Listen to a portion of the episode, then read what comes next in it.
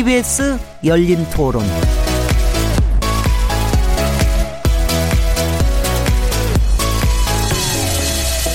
안녕하세요. 묻는다, 듣는다, 통한다. KBS 열린 토론 진행자 시민 김진혜입니다.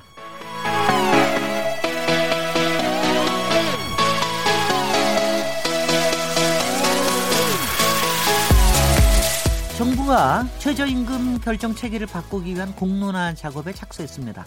고용노동부는 지난 7일 최저임금 결정 구조를 이원화해서 최저임금위원회를 구간 설정위원회와 최저임금 결정위원회로 나누고 최저임금을 정할 때 고용 수준과 기업의 지불 능력 등을 감안하는 내용의 최저임금 결정책에 개편한 초안을 내놨는데요. 이런 방안이 최저임금 결정제도의 운영을 개선하는 효과로 이루어질 수 있을지요.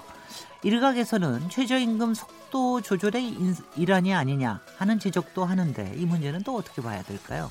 오늘 KBS 열린 토론은 최저임금 개편 논란, 그 쟁점과 과제에 대해서 토론해 보겠습니다. 1월 15일 KBS 열린 토론 지금 시작합니다.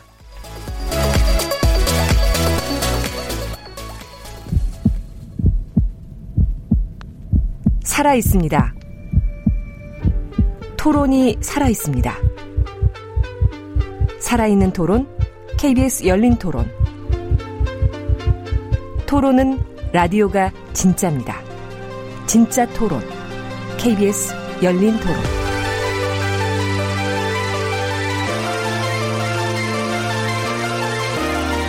KBS 열린 토론, 청취자 여러분께서 토론에 참여하실 수 있는 방법 안내해 드리겠습니다. 아, 오늘 KBS 열린 토론은 최저임금 결정체계 개편에 대해서 얘기 나눠볼 텐데요. 최저 청취자 여러분께서는 최저임금 결정체계에 관련된 제도에 대해서 어떻게 생각하십니까? 정부가 최저임금 제도 도입 30년 만에 결정 방식을 바꾸겠다고 밝혀, 밝혔는데요. 최저임금 제도 개편이 최저임금 인상 때마다 불거지는 공정성 논란과 부작용에 대한 우려를 불식시킬 수 있을까요? 또 최저임금에 주요 수당을 포함하는 것 또한 최저임금의 업종별, 지역별, 산업별로 차등화해야 한다는 주장. 이것은 또 어떻게 봐야 될까요? KBS 열린 토론은 최저임금 인상 관련 쟁점과 속도 조절론, 제도 개편 방향에 대한 청취자 여러분들의 다양한 의견을 듣고 싶습니다. 어, 오늘도 청취자 여러분들의 목소리를 직접 들어보는 시간을 마련했는데요. 02-368에 1001번부터 1003번까지 속대 전화로 참여하실 수 있습니다. 문자는 샤프 9730번으로 참여하실 수 있고요. 단문은 50원, 장문은 어, 100원의 정보 이용료가 붙고요.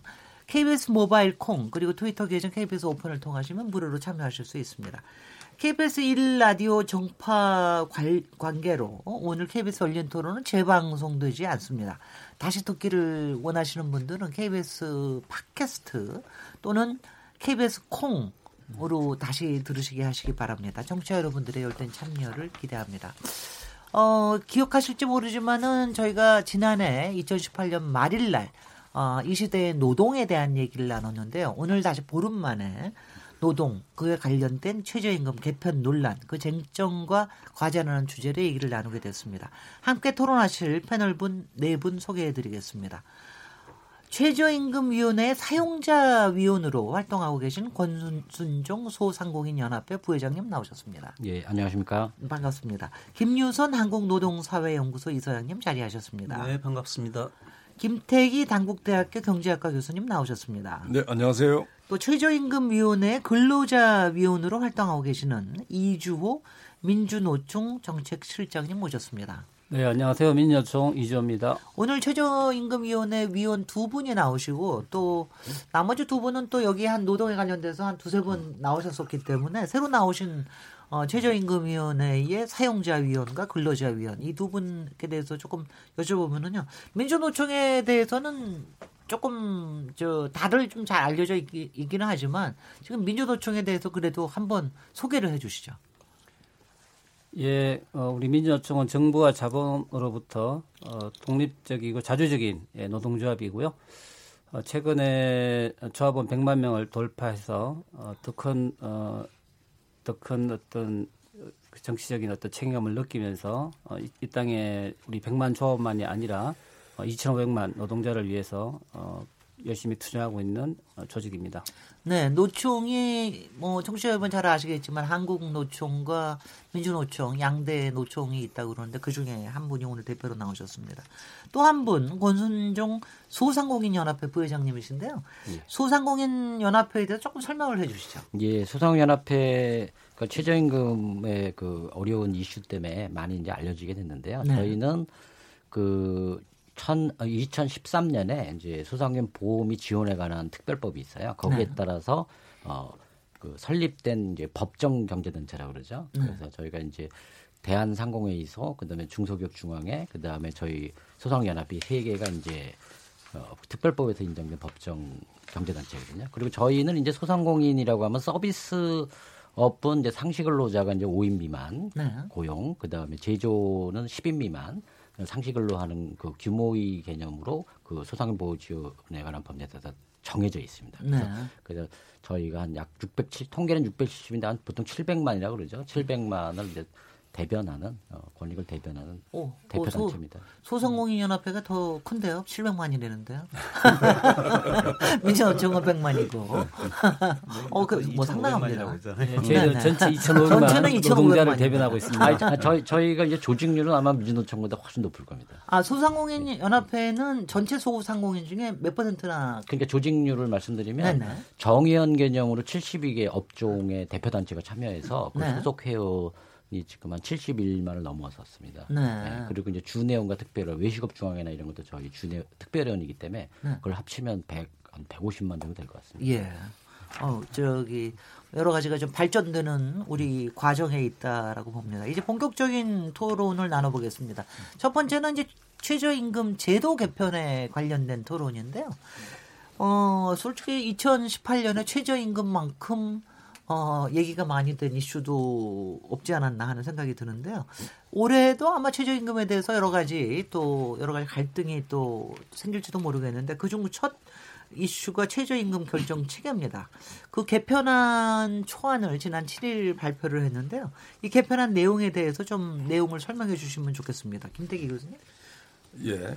어, 아까 우리 앵커께서 말씀하신 대로 뭐 최저임금이 어, 정말 장안의 화제죠. 사람 만나면 다 최저임금 얘기할 정도로. 그러니까 이제 혼란이 좀 많았는데 이걸 이제 정부가 한번 정리를 하겠다고 나선 거예요. 그래서 골자를 말하자면 지금 최저임금을 최저임금위원회라는 데가 있습니다. 네. 거기서 결정을 하는데 그 하다 보니까 이게 너무 노사가 이게 대립이 심하니까 이 위원회를 두 개로 나누겠다. 하나가 이제 최저임금 범위가 있을 거 아닙니까? 그 네. 범위를 결정하는 그 이름을 구간 설정위원회라 그래가지고 네. 범위를 먼저 결정을 하고 음흠. 근데 그 범위 결정하는 사람 누가 하냐 그러면 노사가 하는 게 아니고 주로 전문가 전문가 네. 공익위원들이 이제 하라는 거죠 아홉 명을 해가지고 그럼 이제 그 구간 설정위원회에서 이제 결정이 되면 그걸 토대로 해가지고 결국은 최저임금 액수 인상률 이걸 정해야 될 거 아닙니까 그것도 결정위원회를 또 이제 구성하겠다는 거죠. 그러니까 기존의 최저임금위원회 이제 연장이라고 볼 수 있을 텐데 거기에는 이제 노사, 그 음. 공익위원 합쳐가지고 뭐 15명이 될지 21명이 될지 이제 모르겠고. 근데 그게 이제 공익위원을 정하는데 과거에는 이제 이제 정부가 이제 공익위원을 위촉을 했는데 이번에는 그러면 이제 노사의 의견도 좀 듣고 그다음에 그게 더해가지고 국회에서도 또 추천을 받아가지고 이제 공익위원을 정하겠다. 그래서 사실은 이제 최저임금위원회를 이제 어떻게 본다면 단계를 나눠 가지고 네. 먼저 구간 설정하고 그다음 그걸 가지고 노사 공익이 결정하라 하는 이게 지금 요번 개편안의 골자가 되겠습니다. 그 구간 설정을 한다라고 할 때는 네. 인상률이라든가 네. 뭐 아니면 또 구체적인 금액이라든가 이런 거를 결정을 해놓습니까? 몇 개 대안으로? 구간이라 그런다면 예를 들어 가지고 뭐 5%에서 15%. 아 이런 식으로. 무슨 말인지 아시겠죠? 네네. 그러니까 얼마나 될는지는 몰라요. 네. 그게 예를 들어 가지고 뭐 동결부터 20%까지 될 수도 있고. 네. 그거는 사실 이제 구간 설정위원회 뭐 권한인데 네. 이제 액수 하나 딱 그건 아니죠. 네. 구간이니까요. 네. 그래서 그 부분이 이제 기존의 최저임금 제도랑 완전히 바뀐 거죠. 과거에는 어떻게 했냐면 최저임금위원회에서 뭐 난상 토론하면서 물론 거기서도 이제 공익위원이 큰 역할을 했지만 네. 뭐 어떻게 보면 좀 맨땅에 헤딩한다고 뭐하지만 말이죠. 뭐 하나는 5%하고 하나는 그렇죠. 50%하고 뭐 이런 식의 그거 이제 너무 극도 예, 극한 차이가 크다. 네네. 그래서 그걸 좁혀보자. 으흠. 그래서 이제 정부가 이제 고심한 거는 그러면 자 그거 좀 처음에 시작할 때 네. 좀 줄여서 해라. 범위를 정해놓고 아, 그렇죠. 시작을 예, 하죠. 그렇게 해보자는 게 이제 정부 아니에요. 알겠습니다. 지금 이제 청취자분들께도 다 이해하셨을 거라고 생각이 되고요. 어, 이 부분에 대해서 너무 길게 얘기하시는 건 조금 나중에 하고요. 첫, 첫 번째로 그 총평으로 어떻게 보고 계시는지 민주노총에서는 어떻게 보고 계십니까? 예, 상당히 저희들은 이제 부정적인 입장이고요. 그 일단 절차상으로 노동계와 사전에 전혀 협의가 없었고 네. 또 주무부처인 장관 노동부도 아니고 기재부 장관이 나서서 이 계획을 주도하고 있고 오죽하면 최저임금위원회 위원장도 몰랐다고 할 정도입니다. 절차상 문제가 많고요. 또 내용 면에서도 지금 뭐 교수님 말씀하셨지만 이제 이원화 하겠다는 건데요. 그게 갈등을 해소하는 것이 아니라 더 갈등을 또 어, 촉발할 수도 있고 그래서 옥상옥이라는 느낌을 지울 수가 없습니다. 그래서 네. 결국 결론적으로 보면 저희들은 정부가 지금 최저임금 속도 조절을 미명하에 최저임금을 계속 억제하려고 하는 그런 어떤 정책의 연속선상에서 나온 좀 별로 건강하지 못한 그런 정책이 아닌가라고 어, 우려하고 있습니다. 네네. 권순종 부회장님, 소상공인연합에서 음. 어떻게 보고 계십니까? 예, 저 입장에서는 일단 이게 최저임금법이 이제 그 1988년 최저임금 30년이 지났지 않습니까? 그래서 어떤 제도도 경제 규모와 환경도 달라지고 노사 갈등이나 노사의 현황도 많이 바뀐 게 있지 않습니까? 그러니까 제도를 어, 이 최저임금을 어, 좀 예민해진 최저임금 문제를 담기에는 기존 결정 구조가 조금 문제는 있어요. 그건 아마 노사 똑같이 인정을 할 텐데 아까 저 어, 민주노총 실장님 말씀하신 것처럼 갑자기 기습적으로 그이 뭐 밝히 저, 저 발표한 조안을 음. 일방적으로 발표한 부분에 대해서는 저도 최저임금 위원으로서 네. 좀 그렇게 온당치는 않지 않나 이런 생각을 해요. 그러나 네. 30년 만에 그 낡은 그릇을 좀 바꾸는 노력을 책임을 쥐고 방치하지 아니하고 이렇게 시도했다는 거에 대해서는 원칙적으로 어, 그 방향은 동의합니다. 네. 다만 우려점이 있는 거죠. 우리 논의하면서 이제 예, 예. 김유선 이사장께서 어떻게 보고 계십니까? 음, 저는 지금까지 운영하던 거하고 크게 달라지기는 어려울 것이다 이렇게 봐요. 그건데 지금까지 게 문제가 아까 노하고 사가 서로 내놓는 안이 상당히 다르다 이랬잖아요. 네. 그런데 그게 어떻게 보면 우리나라 저기 최저임금위원회 결정 구조가 노사 공익 이랬는데 그다음에 사실상 모든 결정권을 공익이 져요. 그런 상태에서든 노하고 사가 처음부터 근접하는 안을 내놓을 이유가 별로 없었다 이렇게 보이거든요. 네. 그러고 갔는데 이게 운영하는 경우에 독일 같은 경우에 노하고 사 말고 공익이다 하는 부분은 표결권이 없는 의장 하나 정도예요. 노사 중심이거든요. 알겠습니다. 예, 그러고 한데 이번 거 같은 경우에 금연에서 우리 같은 경우 지나치게 공익을 내세워서 그동안 이제 정부 쪽의 의지를 갖다 일방적으로 좀 간철시키는 게 좀 주된 문제였는데 그 오히려 노사의 발언권을 높이기보다는 오히려 전문가나 이른바 공익이다 하는 부분을 내세워 가지고 네. 오히려 전문가 중심이라든가 이런 부분을 더좀 강조하려고 한 것 아니냐 그 면에서 저기 이게 그다지 뭐 지금하고까지 운영해 오던 것에 비해서 그다지 나아질 거는 없다 이렇게 네. 봅니다. 요즘 갈등은 계속 된다는 말씀이죠? 예, 예, 그렇죠. 네. 네. 아까 김태 교수님은 저 설명하시느라고 총평을 못 하셨는데 네, 예, 어떻게 뭐, 하셨나요? 아까 제 의견을 말씀 안 드렸는데요. 어, 우선 본심은 속도 조절이에요. 네. 근데 정부가 그거를 인정 안 하는 데서 발달이 된다 보는데요. 음.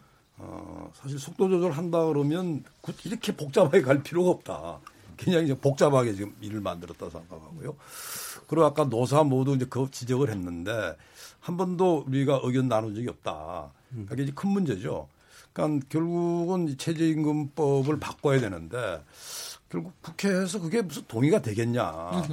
사실은 정부가 이게 왜 이렇게 할까. 어, 어떻게 보면 여당과로도 좀 이야기가 된다든지 이래야 되는데 사실은 지금 아까 우리 민주당 이주호 실장 말씀하신 대로 그러니까 이게 부총리가 지금 뭐가 실적을 내야 되는 것 같아요. 그래가지고 2월 달까지 다 하겠다는 거죠. 아, 홍남기, 홍남기 씨, 네. 부총리께서. 네. 네. 2월 달까지 뭘 한다 그러고 또 이제 고용노동부도 뭐 이제 같이 이렇게 가는 건데 제가 볼 때는 사실은 시간의 문제는 아니지만 음흠. 더속 시원하게 그러니까 부총리도 노동부 장관도 정말 한번 넥타이 풀어놓고 한번 제대로 이야기를 하면 좋겠다. 왜 그러냐 그러면요. 지금 최저임금 제도가 우리가 30년 전에 도입될 때 그때 상황이 뭐였냐 그러면요. 다 정말 저임금 근로자들이야. 그때 대기업도 중소기업 차이가 별로 없어요. 네. 그다음 우리 제조업이 한 30%야 일하는 사람이. 지금은 절반밖에 안 됩니다. 그다음에 나이가 다 젊어요. 지금 다 고령 근로자야. 네. 그러니까 완전히 바뀌어 있는 겁니다. 그다음에 뭐 대기업, 중소기업 격차율이 벌어지고 세상에 그 당시에 비정규직 개념 없었어요. 네. 그러니까 이런 어떻게 보면 근본적인 변화가 있으니까 최저임금 제도 개편이라고 하는 거는 뭐 어떻게 보면 조금 더 효과적으로 이렇게 결정하는 문제가 아니고 네. 최저임금 전체에 대한 어떻게 보면 좀 제도 전반을 한번 손보는 그런 일이 필요하지 않았을까 네. 하는 아쉬움이 남습니다. 김태기 교수님께서 아주 그냥 똑부러지게 이건 속도 조절을 위한 일종의 제도 개편이다. 이렇게 네. 얘기를 하셨는데 뭐 청취자분들께서 너무 잘 아시다시피 2017년에 연 한 16% 정도 올랐고 또 작년에 이제 10% 10점 몇 퍼센트 10.1%인가? 예. 예. 네네. 어, 이렇게 해가지고 뭐 2년 연속 상당히 두 자릿수로 올랐기 때문에 그에 대한 또 부작용을 현장에서 걱정하는 사람들도 많고 그래서 아마 속도 조절이 필요할 수도 있을지 모르는데 그 중에서도 특별하게 어, 이 얘기를 했습니다. 이걸 최저임금을 결정할 때 고용 수준과 기업의 지불 능력 등을 감안하는 내용으로 하겠다. 이거는 이 뜻은 정확히 뭡니까? 아까 김태기 교수님께서 네. 이 부분은 설명 안 하셨는데 이거는 아, 그? 아까 구간 결정위원회에서 네, 할때 네. 이걸 하겠다는 겁니까? 그러니까 쉽게 말해가지고 그렇죠. 이제 구간 설정하는데 전문가들이 반드시 참고해야 된다. 네네. 반영해달라는 그 얘기고요. 근데 그게 뭐 요번에 법에 이제 어떻게 명시하는 부분이지 뭐 과거에 그걸 무시했던 건 아니에요. 네. 근데 이제 그거를 이제 그렇겠죠. 구태여 딱 명문화하는 거는 네. 반드시 그게 근거를 대라. 뭐 이런 이제 요구기 때문에 사실은 뭐 기업의 어떤 사정을 봐주자 그런다 그러면 최저임금 막못 막 못 올리는 거예요. 그리고 고용 상황 생각하면 막 못 올리는 거고 네. 사실 이 부분도 제가 볼 때는 원래부터 들어가야 되는 내용이지만 네. 이걸 새 사람들에게 강조하는 거는 저 아까 말씀드린 대로 본심은 속도 조절이라는 거죠. 네. 예, 저는 네. 그래서 이 부분도 어떻게 본다라면 너무나 당연한 이야기를 새삼스럽게 이야기하니까 이것도 별로 이렇게 마땅치가 않다 생각합니다. 제가 보기에는 저기 문재인 정부가 너무 이렇게 뭐라 그럴까 이게, 이게, 이게 모든 걸 속을 털어놔서 그런지 제도에다가 너무 다 그냥 세세하게 다 규정을 해놓으려고 하는 뭐 정직하게 하려고 그럴 수도 있는 거고 또 어떻게 보면 조금 그런 경향이 없지 않아 있는 것 같기도 한데. 노사 양쪽 눈치를 보는 거죠. 네, 김유선 뭐. 이사님, 예. 소- 솔직히는 사실 여기에 명문화가 안 돼 있더라도 그 동안에 사실 결정할 때 이걸 이거 생각 안 하고 했겠습니까? 당연히, 당연히 아마 고려했을 거고요. 네. 그런데 이렇게 명문화 해가지고 어떤 어떤 지표를 참고해라는 게 많아지면은 네. 그만큼 결정할 때는 더 힘들어질 것이다 이런 면이 있어요. 글쎄 말이죠. 그러니까 지금도 보면 근로자 생계비, 유사 근로자 임금, 그 다음에 저기 뭡니까 노동 생산성 소득 분배율 이렇게 있었거든요. 네네. 사실 뭐 지불 능력이나 이런 부분은 노동 생산성이라는 것으로 이미 얘기를 다 하고 있다 이렇게 보이는데 여기도 아까 지불 능력 뭐 이런 게 들어가는 게 뭐 부적합한 걸 여부를 떠나서 네. 지표가 더 많아지면요 최저임금 결정이 뭐 어떤 공식에 의해서 정해질 수는 없거든요. 네. 그러다 보면 그만큼 논의만 더 복잡해지고 그럴 것이다. 그런데 굳이 왜 이런 거 갖고 올까? 네. 좀잘 납득이 안 돼요. 네. 근데 이거는 어떻습니까? 어, 솔직히 5월, 6월 되면은요, 매년 저희가 국민들이 그걸 봐왔습니다.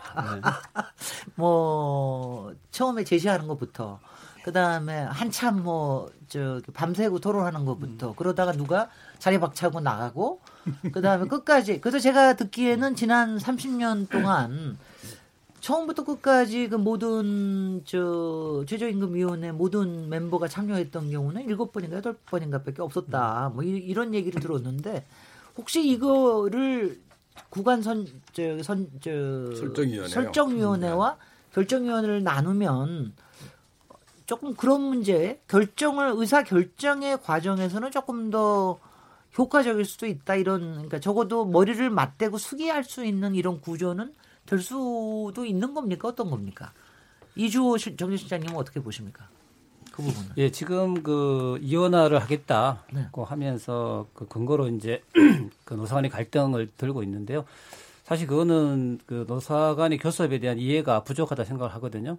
그 교섭을 안에서 하든 밖에서 하든 어쨌든 노사가 서로 최선의 그 우리는 올리고 사측을 막기 위해서 서로 갈등하고 대립하는 거고 그리고 끝에 마지막에는 어쨌든 마무리가 되는 그런 그게 특수한 교섭입니다. 그런 측면에서 볼 때 그런 걸 명분으로 해서 이혼하겠다는 거는 상당히 좀 행정 편의적인 좀 발상이라는 생각을 하고요. 네. 지금의 어떤 최저임금위원회 구조에서도 어, 굳이 그렇게 구간을 나누지 구간위원회와 결정위원회를 나누지 않더라도 현재 안에서도 그런 내용들이 잘 보강돼서 진행을 해오고 있습니다. 네 네. 권수정 부회장님은 어떻게 보세요? 예, 사업자 측에서 보면 어떻게 보십니까? 예, 저희들 입장에서는 조금 앞에 말씀하신 분들하고 조금 그 입장이 다르다고 볼 수 있는데 네. 많은 고민을 하죠. 뭐 우리한테 유리하냐 불리하냐 이런 걸 본다기보다는 어, 많이 객관적으로 보는데 일단 속도 조절에 나타난 거 아니냐. 제가 이제 시사 토론 나온 건 아니기 때문에 제가 시사 토론 나왔으면 속도 조절에 저희가 있다 이렇게 할 텐데 이 자리는 좀 그 토론이 아니니까 저는 시사 토론이자 정책 토론이죠. 네, 아니 아니 그 좋은 말씀하셨어요. 네, 근데 네. 정책 토론이 6 대 4다 이렇게 네, 보고 네, 말씀드리자면 네. 이런 환기를 시킬 필요가 있어서 그래요. 저는 네. 속도 조절이라는 표현보다는 음흠. 2년에 걸친 초고율 인상에 의한 일자리 감소, 그다음에 오히려 일자리 양극화, 뭐 이런 여러 가지 문제, 그다음에 파산, 뭐 폐업률 증지, 뭐 이런 게 있었지 않습니까? 감당하기 어려운 이런 현실을 예측하지 못했던 또 예측한 것보다 훨씬 상회하는 어려움이 나타난 것에 대한 현실을 반영하기 위한 제도적 노력을 노력을 하게 됐다. 음. 이렇게 저는 보고 있고 네. 그다음에 그, 그 구간 전 다만 이제 구, 그 이원화에 찬성하는 건 물론 아니에요. 그런데 이거의 동기 모티브는 분명히 제가 내부 최저임금위원회 활동을 해보니까 훌륭하신 분들이지만 입장이나 어떤 구조 포지션상 최저임금위원회 아홉 분의 공익위원들이 제 역할 하기가 어려운 구도예요. 제가 네. 볼 때. 그래서 안타까움도 많아요. 그러니까 누구 편을 들 수도 없고. 그렇다고 객관적인 소신을 드러내서 회의를 주도할 수 있어야 되는데 그렇게 못합니다. 구도상. 그래서 그거를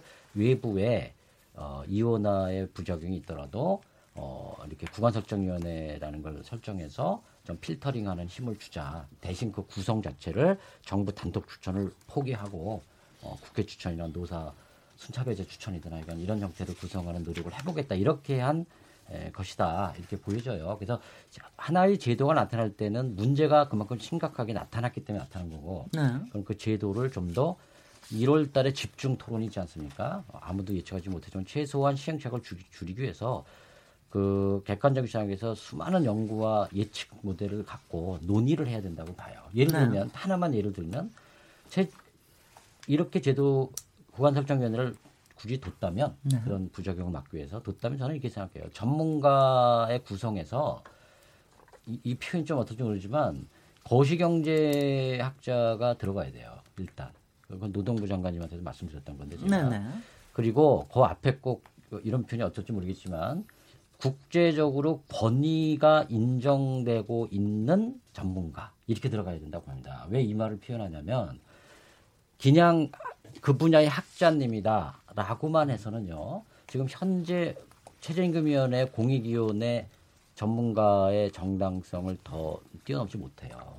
그래서 만약에 그 제시된 구간 제시가 제시 구간이 수용성이 있으려면 그게 권위가 있어야 되거든요. 네. 그럼 그 권위를 무시할 정도가 되려면 노측이든 사측이든 어, 이런 표현 좀 그런데 이렇게 일방적으로 주장할 수가 없게 되지 않습니까? 권위를 어, 깨기 위해서는 더 노력을 하고 합리적인 근거를 제시하게 되거든요. 음흠. 이렇게 하면서 시장의 제도가 균형을 잡아갈 거라고 봅니다. 또 하나 하나만 더 말씀드리면 만약을 위해서 저는 이 구간 설정 위원회에서 구간을 미니맥스 구간을 의결하여 구속력 있게 하는 의결권을 주는 거는 반대합니다. 저는 왜냐하면 다시 한 번요? 그러니까 다시 한번 그 안에서도 다시 의결권을 줍니까? 아니 그러니까 의결 심의 의결권이거든요. 구간 설정위 초안에 정부 초안이. 네네. 그러면 구간 설정 위원회에서 예를 들면 5%에서 10% 이렇게 제시했을 때 그게 의결을 통해서 구속력이 있는 거예요. 아 그걸 왜 그렇게 하죠? 그러니까 결정위원회에서 그 네. 구간에서만 해야 되는 아, 걸로 돼 있어요. 근데 저는 그거는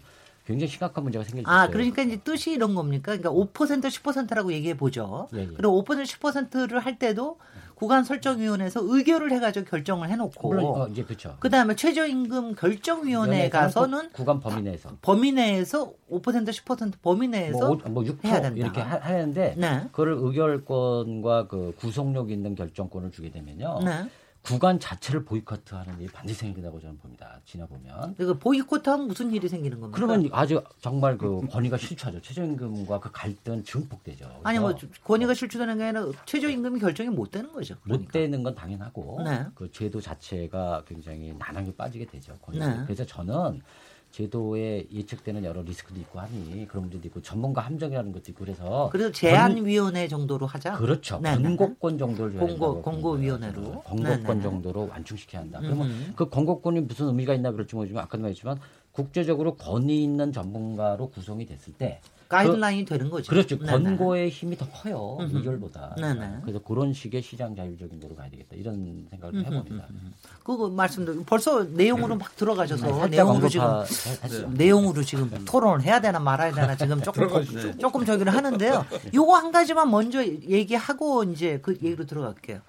일단은 왜 정부에서 2월 달까지 꼭 해야 되느냐. 이 부분에 대해서는 왜 그런 겁니까? 여기에 지금 내, 내용을 보니까 20대 국회에 발의된 것만 하더라도 최저임금안 개정안이 81개가 올라와 있대요. 그러니까 이 중에서 결정구조 관련된 법안이 8개 되는데 그래서 일단 제도 개편 요구가 엄청나게 크다. 근데 꼭 2월 달까지 해야 되는 거는 올해 이걸 적용을 하려면 올해 적용을 하려면 2월 달까지는 해야지 적용이 될 수 있어서 그러는 겁니까? 그렇죠. 네, 네. 그래, 그래서 그러는 예, 겁니까? 그래서 네, 이주호 정책실장님. 예, 네, 네. 그래서 저희들이 이 부분에 제일 큰 이제 문제 제기를 하는 건데요. 네. 어떤 그 최저임금위원회가 사회적 대화 기구라고 보고요. 또 이런 논의야말로 되게 사회적 대화를 충분히 해야 되는데 음흠. 사회적 대화를 어 시작도 하기 전에 뭐 시간을 정해 가지고 언제까지 해라. 네. 이렇게 하는 것 자체가 좀 사회적 대화의 기본 취지를 좀 망각하는 좀 잘못된 태도다라고 알겠습니다. 생각을 합니다. 근데, 근데 사회적 대화 얘기하시니까는요, 이 부분에, 어, 그, 지금 최저임금 위원회 내부에서도 이 얘기가 논의되었던 바가 없고, 그리고 또 경사노위가 최근에 작년 12월 달에 출범하지 않았습니까? 거기서는 이 부분에 나- 대한 논의는 전혀 없었습니까? 어떻습니까? 제가 아는? 바로는 이제 네. 작년 11월, 12월 사이에. 고용노동부 장관께서 네. 각 이제 노총까지 포함하고 저 연합회도 마찬가지고 어 간담회를 빌려서 방문을 하셨어요.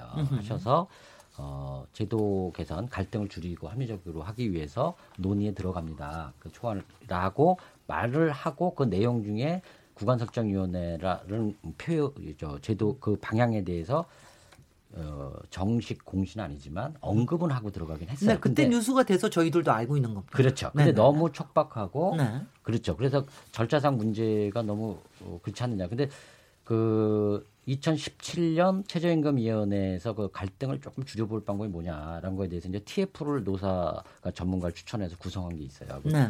거기서 뭐 기준과 이런 거다 합쳐서 그 중에 이 구간 설정 용어는 똑같지 않지만 이거를 논의된 적이 있어요. 그래서 음. 그 논의를 근거로 했다 이렇게 예, 말하고 있죠. 예, 그것이 조금 어, 좀 네. 억지 춘향성이 있어요, 사실. 예, 예. 네, 김유선 네, 좀 얘기하신 보완 말씀 말씀드리면은 네, 네. 아까 말씀하실 때 이게 기존의 최저임금위원회가 위원들 전원 참석해서 결정한 경우가 좀 상당히 드물었지 않았냐 그런 그렇죠. 말씀하셨잖아요. 네.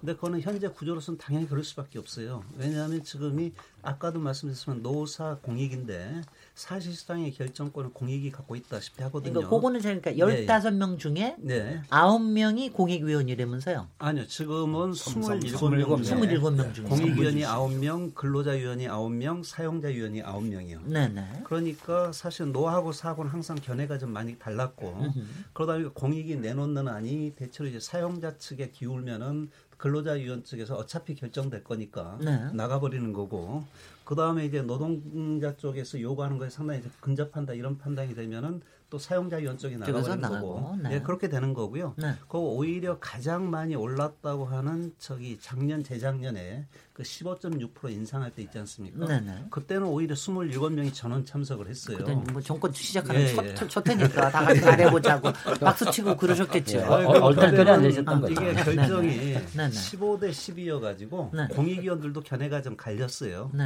예. 그렇기 때문에 이게 꼭 이 뭡니까 저기 이 현재 있는 최저임금위원회 이 구성 방식이나 운영에서 오는 문제인데 지금 바꾸는 방식 같은 게 오히려 공익이 되든가 전문가의 비중을 더 높이는 거란 말이에요. 네. 그면에서는 지금까지의 문제점은 저는 상당 부분 그대로 반복될 수 있다 이렇게 봅니다. 네, 네. 이, 여러분들도 이해하셨군요. 저, 저 27명에 9명 노, 3, 3, 3. 삼, 저기 9명 4, 그다음에 공익위원이랑은 정부가 어, 저 지명을 하는 위원들이죠. 주로 그렇죠. 교수도 계시고 아마 국책 연구기관에 계신 분들도 있고 네. 정부 측도 있을 테고 그렇게 해가지고 하다 보니까 여태까지는 그렇게 됐다. 제가 이거 조금 말씀을 네, 드릴까요? 조금 제 더, 네, 입장을요. 네, 김태기 교수님. 저는 네. 사실 조금 생각을 좀 달리 하는데요. 지금 우리가 사회적 대화는 좀 해야 된다 생각하는데 문제는 최저임금에 대한 결정 부분은요. 결국 저 최종적으로 정부가 책임지고 가야 된다고 봐요. 네. 그러면 사실은 노사의 의견을 광범위하게 수렴할 의무가 정부한테 있는 거고 모든 걸 듣고 결정은 정부가 내리겠다. 근데 책임지고. 네. 그래서 사실은 거꾸로 좀 보죠. 오히려 이 구간 설정에 이런 거 하지 말고 노사가 의견을 충분히 이야기하고 다양한 의견을 이야기를 하고 그다음 그걸 이제 공익위원회 받아가지고 최종적으로 대통령 아니 아. 그, 그 현재 지금 그저 장관이 하게 돼 있습니다. 이게 네. 그럼 이 장관한테 그걸 건의를 하는 이런 형식으로 바른 게 이게 혼란을 줄이는 거죠. 사실은 사회적 대화 제가 볼 때는 합의 잘안 됩니다 이거. 지난번에도 나오셔서 그 얘기를. 예, 예, 대화라고 하는 거는요. 그러니까 욕을 먹으려면은 욕을 먹든 칭찬을 먹으려면 확실하게 주체를 정하자. 그럼 좋겠어요. 이게요. 어차피 예, 예. 이게 참 김태기 어려운. 일이거든요. 네, 네. 예, 그래서 오히려 제가 볼 때는 노사의 다양한 의견을 정부가 진짜 이게 제대로 수렴하는 그게 참 중요하다 생각합니다. 네. 알겠습니다. 결정은요 정부가 그러니까 책임져야죠. 지금 그러니까 거기에 모델을 얘기를 하신다면 차라리 최저임금위원회에서 오히려 구간을 설정을 해서 그러니까 아니면 시나리오를 뭐 1안, 2안, 3안을 설정을 해서 그거를 정부에 던져주고 우리는 뭐 매단을 뭐저 선호한다 뭐 이런 식으로 해서 하고 그 결정은 정부에 맡겨서 정부가 그렇죠. 최종적으로 하자. 정부가 해야 될 문제예요. 아니, 그런 방법도 아, 근데 있고요. 김, 네. 김, 네. 김전 이사님, 이왕이면 얘기하시는 김에 외국에서는 어떻게 하는지 조금만 설명을 네. 같이 그러니까 덧붙여 주시죠. 노사 정 내지 노사 공익으로 구성하는 것은 최저임금위원회는 어느 나라 그렇게 하고요. 네네. 대부분. 그 다음에 ILO에서도 그렇게 공고를 하거든요. 예, 예. 그런데 구체적 운영하는 방식은 상당히 달라요. 그래가지고 아까도 말씀드렸지만 독일의 경우는 노사로 돼 있고, 그러고는 이제 의장 정도만 공익이 하는데 의결권을 안 가져요. 네. 그 나라는 워낙 이렇게 단체 교섭 전통이 있다 보니까 노사에게 맡긴다는 게 상당히 강하고요. 음. 그런데 이제 또 요 최근에 아에로에서 상당히 조력해가지고 베트남에도 최저임금위원회가 구성이 됐는데 네. 거기에는 우리처럼 노사 공익이 아니고 아예 노사 정이에요. 네. 정부 대표가 나와요. 저는 오히려 차라리 지금 같은 구조라고 하면은 공익이 이렇게 어설프게 전문가들 내세우지 말고 오히려 정부 대표가 나와가지고 책임 있게 네. 결정하는 게 오히려 차라리 나은 것 아니냐. 그런 취지에서는 아까 김태기 교수 얘기하고 뭐 마찬가지입니다. 정부가 욕 먹고 싶지 않을 거. 그렇죠. 그 면에서 같은 경우에는 피할 수가 없어요. 네. 네네. 피할 수가 이번 없어요. 거 같은 경우에도 지금 특히 이제 전문가 부분이라든가 또 공익 부분의 구성을 갖다 조금 더 전보다 좀 합리화하니 하는 것 자체가 어떻게 보면 지금은 최저임금이 어떤 식으로 정해져도 정부가 상당히 욕먹는 그런 것을 좀 피하고자 하는 것 아니냐 그런 의구심마저 생깁니다. 제가 여기 계신 분들이 다 전문가라서 다 아실지는 저도 지금 파악을 못 하고 있는데 최저임금 결정 구조에 관련된 법안 제출이 8개가 있대요. 근데 혹시 그 8개는 국회에서는 어떤 내용들이 발의가 됐는지 잘 모르시죠? 여기서는. 잘 모르시죠. 네. 네. 그것도 알면은 아마 아까 조금 우리가 건순종 부회장 말씀하신 부분이 참 네. 중요한 대목을 말씀하셨는데 네. 자 그건 조금 부연 설명해야 될 것 같아요. 그러니까 이런 겁니다. 공익위원이 뭐 정말 노사 눈치 보고 별로 이렇게 권위가 없는 사람이면 이게 최저임금 체계 자체 네, 네. 결정 체계 자체가 무너진다. 알겠습니다. 제가 볼 때 가능성이 있습니다. 지금 이제- 현재 정부가요. 네. 노사한테 비토 받는 사람, 그러니까 배제당하는 사람, 이 사람은 빼고 나머지 공익을 한다 그러잖아요.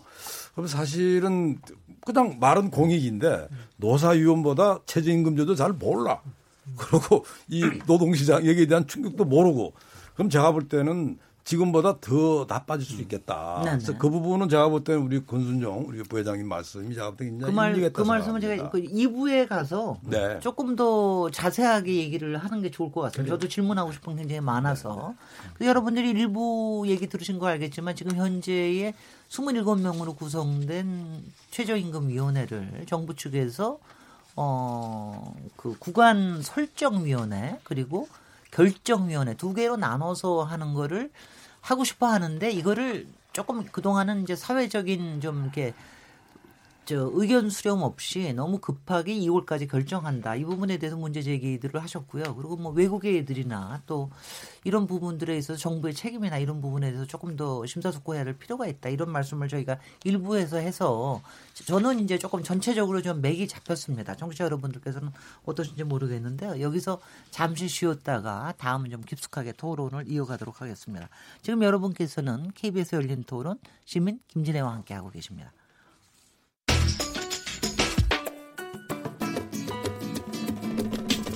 묻는다, 듣는다, 통한다. KBS 열린 토론. 듣고 계신 청취자 여러분, 감사드립니다. 들으면서 답답한 부분은 없으신가요? 궁금한 점은요? 그렇다면 함께 토론에 참여하시죠. 유료 문자 샵 9730을 이용하시면 됩니다. 단문은 50원, 장문은 100원의 정보 이용료가 있습니다. 스마트폰 어플리케이션 KBS 모바일 콩을 통해서도 무료로 참여하실 수 있습니다. KBS 열린 토론은 언제나 열려 있습니다.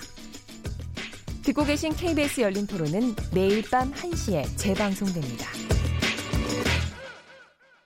그 위원회가 하나 더 생김으로써 더 복잡해졌다는 느낌이 드는 이거를 조금만 더 노동자라든지 아니면은 기업가들의 의견을 더 많이 반영을 할 수 있는 단순한 협의체가 만들어지는 게 오히려 더 투명하고 효과적이고 효율적이지 않을까 생각합니다. 한 번 여과 하는 것보다 두 번 하는 게 낫겠지. 나쁜 쪽으로만 생각할 게 아니고 좀 뭐 상생한다는 그런 쪽으로 노동계도 뒤로 한 발 물러나는 미덕을 발휘해야 돼. 협상이라는 게 뭐예요? 동동하게 가서 물론 그것도 이유가 있을 거예요. 안 되니까 그런데 너무 자기 뜻만 관철하면은 안 될 것 같아. 그러면 나라가 분열이 된다. 이쪽 얘기 저쪽 얘기 다 들을 수는 없고 그걸 결정하시는 분이 최선을 다해서 밀고 나가는 게 좋을 것 같은데 근데 최저임금을 높이는 게 우선이 아니라 거기에 맞게 임금을 조절하는 게 더 맞을 것 같아요. 최저임금이 올라가면 젊은 애들 그저 아르바이트하고 그런 애들은 좋지만은 소상공인들이 또 뭐하거든요. 그래서 그게 상당히 신중하게 시간을 두고 해야 되겠더라고요. 최저임금이 결정되는 부분에서는 현실 반영이 가장 중요할 것 같은데 경영계 쪽에서는 항상 뭐 줄여달라 줄여달라고 하겠죠. 그들의 이익을 위해서. 근데 일단 노동계 쪽에서 반영한 대로 반영을 하고 그게 안 될 시에 추후에 대책을 찾는 게 더 낫지 않을까라는 생각이 듭니다. 어, 시민들 목소리 들으셨는데요. 아, 정말 각양각색의 생각들이 굉장히 있으신 것 같은데, 청취자 여러분들께서도 또 다양한 의견의 문자를 보내주셨습니다. 어, 의견을 들어보도록 하겠습니다. 정희진 문자캐스터? 네, 안녕하십니까. 문자캐스터 정희진입니다. KBS 열린 토론. 오늘 주제는 최저임금 제도 개편인데요. 청취자 여러분들이 보내주신 문자 소개해드리겠습니다. 네, 먼저 휴대전화 끝자리 6499번 쓰시는 분. 저는 최저임금 결정 기준에 기업의 지불 능력을 포함시킨 것은 적절하다고 생각합니다. 자영업자 대부분이 적자를 보는데 임금만 오르면 경영을 할 수가 없습니다. 상생할 방법을 찾아야 합니다. 휴대전화 끝자리 6538번 쓰시는 분.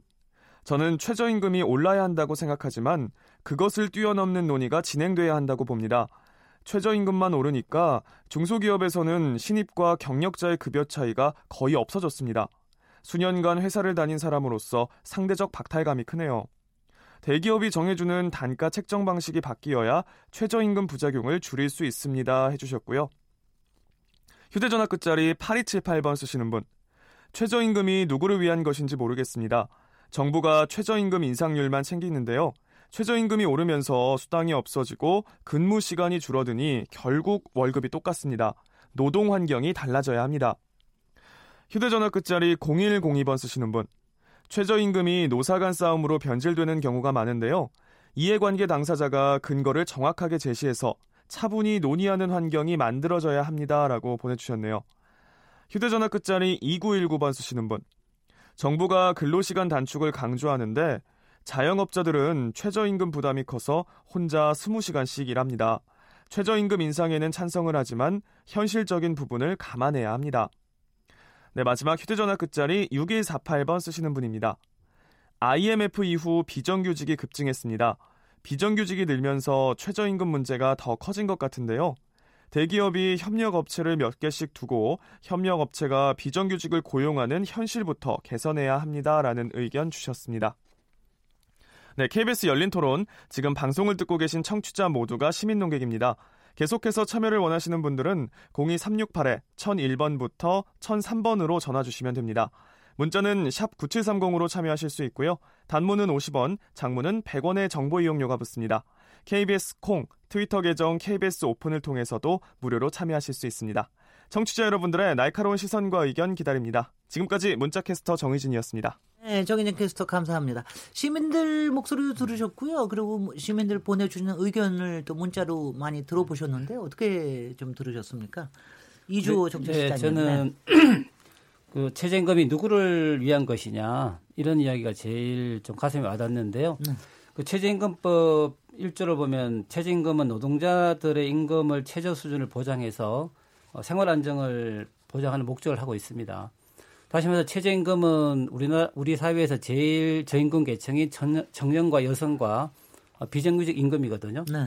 그런 측면에서 아까도 나왔지만 뭐 기업의 지불 능력이라든지 현실을 고려한다 이렇게 접근할 수 있는 문제는 아니라 보고요. 네. 그래서 이, 이 최저, 최저임금이 시장임금이 아니고 사회임금이고 또 정부가 관리해야 될 임금이기 때문에 아까 뭐 정부가 욕을 먹는다 그랬지만 정부가 이제 누구한테 욕을 먹냐가 중요한 것 같아요. 네. 그래서 정부가 가진 자한테 욕을 먹더라도 우리 사회에서 임금을 적게 받고 있는 그런 저소득층의 임금을 올리기 위해서 좀 더 적극적인 노력을 해야 되지 않을까라고 생각을 합니다. 네네. 여기 바로 권순정 부회장님 받아주시죠. 예. 네. 그 시청자분들이 참 많이 진지하게 자신의 생활과 직결되는 문제다 보니까 이렇게 참 오히려 저희들보다 더 정확하게 문제를 인식하는 것 같아요. 그러니까 공통된 걸 보니까 최저임금 문제는 문제가 남의 문제가 아니라 자기 자신들의 문제다. 그건 근로자의 문제만이 아니고 월급을 지불하는 사람과 지불 받는 사람, 그건 당사자라고 그러죠. 네. 그걸 객관적으로 중지하는 측이 있겠죠. 근데 네. 그들 모두의 문제라는 걸 확인하게 됐고요. 그다음에 최저임금은 사회적 가격이라는 그, 그 이조 실장님 말에 동의해요. 저도 동의하는데 사회적 가격이죠. 근데 그러나 최저임금은 누구를 위한 제도라는 거를 이미 뛰어넘었다. 그것은 그 나라의 선진의 척도를 말하는 거고 공동체를 바로 타격하는 고용시장과 경제 예, 경기 문제하고 직결되기 때문에 생태계적인 공동체 문제임이 분명합니다. 그래서 네. 누구 편을 위한 제도다, 누구만을 위한 편면적 강행 기준이라고 그러죠 그런 걸. 그런 편면적 강행 복지라고는 볼 수가 없게 됐다 이미. 근데 같이 고민하고 공감을 어, 공감을 어, 넓혀가야 될 문제라는 거가 최근에 확인이 됐죠. 네. 그 예를 들면 일본 같은 경우도 0.1%를 최근에 2.9% 2.1%인가 2.9%가 올렸지 않습니까? 네. 그거 난리 났었어요. 음. 근데 우리가 2년에 걸쳐 29% 올렸잖아요. 네. 이- 그것 때문에 문제가 확 터진 거거든요, 지금. 네. 그거를 그런 시각에서 초고열 쇼크를 지나치게 에, 집권 초기에 집중시켰던 것이 이런 과를 범했다고 보거든요. 음흠. 그런 관점에서 같이 고민해가는 과정이 중요하다고 봅니다. 어떻게 생각하시는 모- 모르겠는데 한 가지는 이런 거 효과는 확실히 있는 것 같아요. 작년에 이 최저임금을 이제 하다 2년 연속 좀 올리고 나, 나고 그게 현장에서 약간의 수용성에 어 여러 여기저기에서 이제 문제에 대한 얘기가 나오니까 시민들 목소리처럼 크게 보는 효과가 생긴 것 같아요. 일단은 뭐냐면 그동안 뭐 정말 뭐 0.1% 1%뭐 이렇게 올렸더라면 다 같이 또 한쪽 편을 들어줄 텐데 이제 한 번 좀 이렇게 좀 제대로 최저임금에 대한 이 기조는 맞는 것 같다. 근데 이제 이게 수용성에 대해서는 조금 크게 봐야 되는 거 아니냐. 이런 시민들도 많아진 거는 또, 어, 우리들도 좀 경제적이 돼간다는 뜻인가요? 어떻게 보세요? 김태기 교수님. 저도 좀 그런 생각이 드는데요. 네. 어, 뭐 일반 시민들의 어떤 경제 교육이 엄청 됐구나. 음흠. 그 말씀하시는 게 굉장히 조리가 있고요. 네. 그 핵심을 다 찌르시네요. 네. 근데 들으면서 사실 마음이 되게 아프네요. 네. 이게 사실 최저임금 그동안 너무- 경제학자들이 잘 못해서 그런 겁니다. 죄송합니다. 죄송합니다. 뭐 제가 볼 때는 마음 아프다고 한 이야기는 네. 아, 좋은 의도로 했는데 말이지 네. 사람들 그냥 힘들게 만들고 음. 그러니까 사실 우리 권부회장 말씀하신 대로 맞아요. 그러니까 속도를 너무 빨리 이렇게 해버렸고 그다음에 지금 뭐 여러 가지 부수적인 문제들이 막 터져 나오는데 네. 그게 이제 현실과 너무 좀 동떨어진 어떻게 보면 이 여러 가지 환경을 같이 정비를 해 나가면서 이렇게 나갔더라 그런다라면 뭐 이러지는 않았을 텐데 예, 예. 하는 좀 그런 아쉬움이 더 듭니다. 네, 네. 김준성 이사님 어떻게 들으셨어요? 그러니까 한 몇 년 전만 해도 최저임금이라는 용어 자체 갖다 못 들어본 분도 상당히 많았어요. 많아요. 예. 그런데 아마 최근에는 특히 작년 올해 하면서는 최저임금이라는 용어 자체는 누구나 이렇게 다 들은 것 같고 그러다 보니까 최저임금에 대한 국민적 관심사나 교육은 좀 상당히 된 것 같다. 일단 이렇게 보이고요. 그 면에서 현재의 최저임금이 높다. 또, 또, 또 하는 쪽에서 또 낮다 또 이렇게도 볼 수가 있는데 그것 자체가 상당히 많은 이후에 논의 갖다 할 수 있는 밑거름이 되는 것 아니냐 이렇게 네네. 보이고요. 그리고 최저임금이 높게 오르다 과거에 비해서는 높게 오른 건 사실이죠. 그러다 보니까 그동안 드러나지 않았던 문제들도 좀 많이 드러나고 있는 것 같아요. 그러니까 특히 아까 시, 저기 시청자분도 얘기를 했다 했습니다만은 특히 보면은 중소 하청업체 같은 경우 임금 수준 낮고 한 게 어떻게 보면 최저임금이라든가 여러 가지 고려해서 대기업에서 그것만 줘도 돼. 이래가지고 그렇게 지급해 오던 게 상당히 크거든요. 그 제가 볼 때 이제 원화청이라든가 프랜차이즈에서 발생하는 문제 같은 경우가 상당 부분은 대기업이나 본사에서의 이제 갑질에서 비롯되는 측면이 상당히 큰데 네. 그런 문제에 대해서도 국민들이 좀 관심을 가질 수 있는 음흠. 계기가 좀 형성되고 있는 것 아니냐 네. 그렇게 봅니다. 알겠습니다. 뭐 하여튼 여러 가지가 저 힘든 점도 있지만 그 과정에서 하여튼 시민들은 계속 공부해야 되니까 정부만 공부하는 게 우리들도 계속해서 공부해서 가야 되고 이 어, 이 열린 토론이 또 그 공부하는 데 조금 도움됐으면 좋겠습니다. 잠시 쉬었다가 2부 토론 이어가겠습니다. 지금 여러분께서는 KBS 열린 토론 시민 김진애와 함께하고 계십니다.